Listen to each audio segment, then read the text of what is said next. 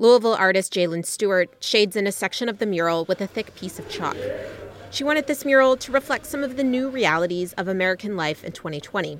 How, as businesses like KMAC reopen, there are new rules. I came up with the idea of creating these larger than life figures, having them have face masks on. Each figure is doing something different with their body or doing something different with their hands. Stewart gestures to the three figures with her chalk stained hands. The one closest to the front doors is a young boy giving a salute. Next to him is a woman pressing the palms of her hands together, like namaste and another boy waving hello. So this is really just showing you how to greet people without actually physically touching them. And then there's this. They're African American figures.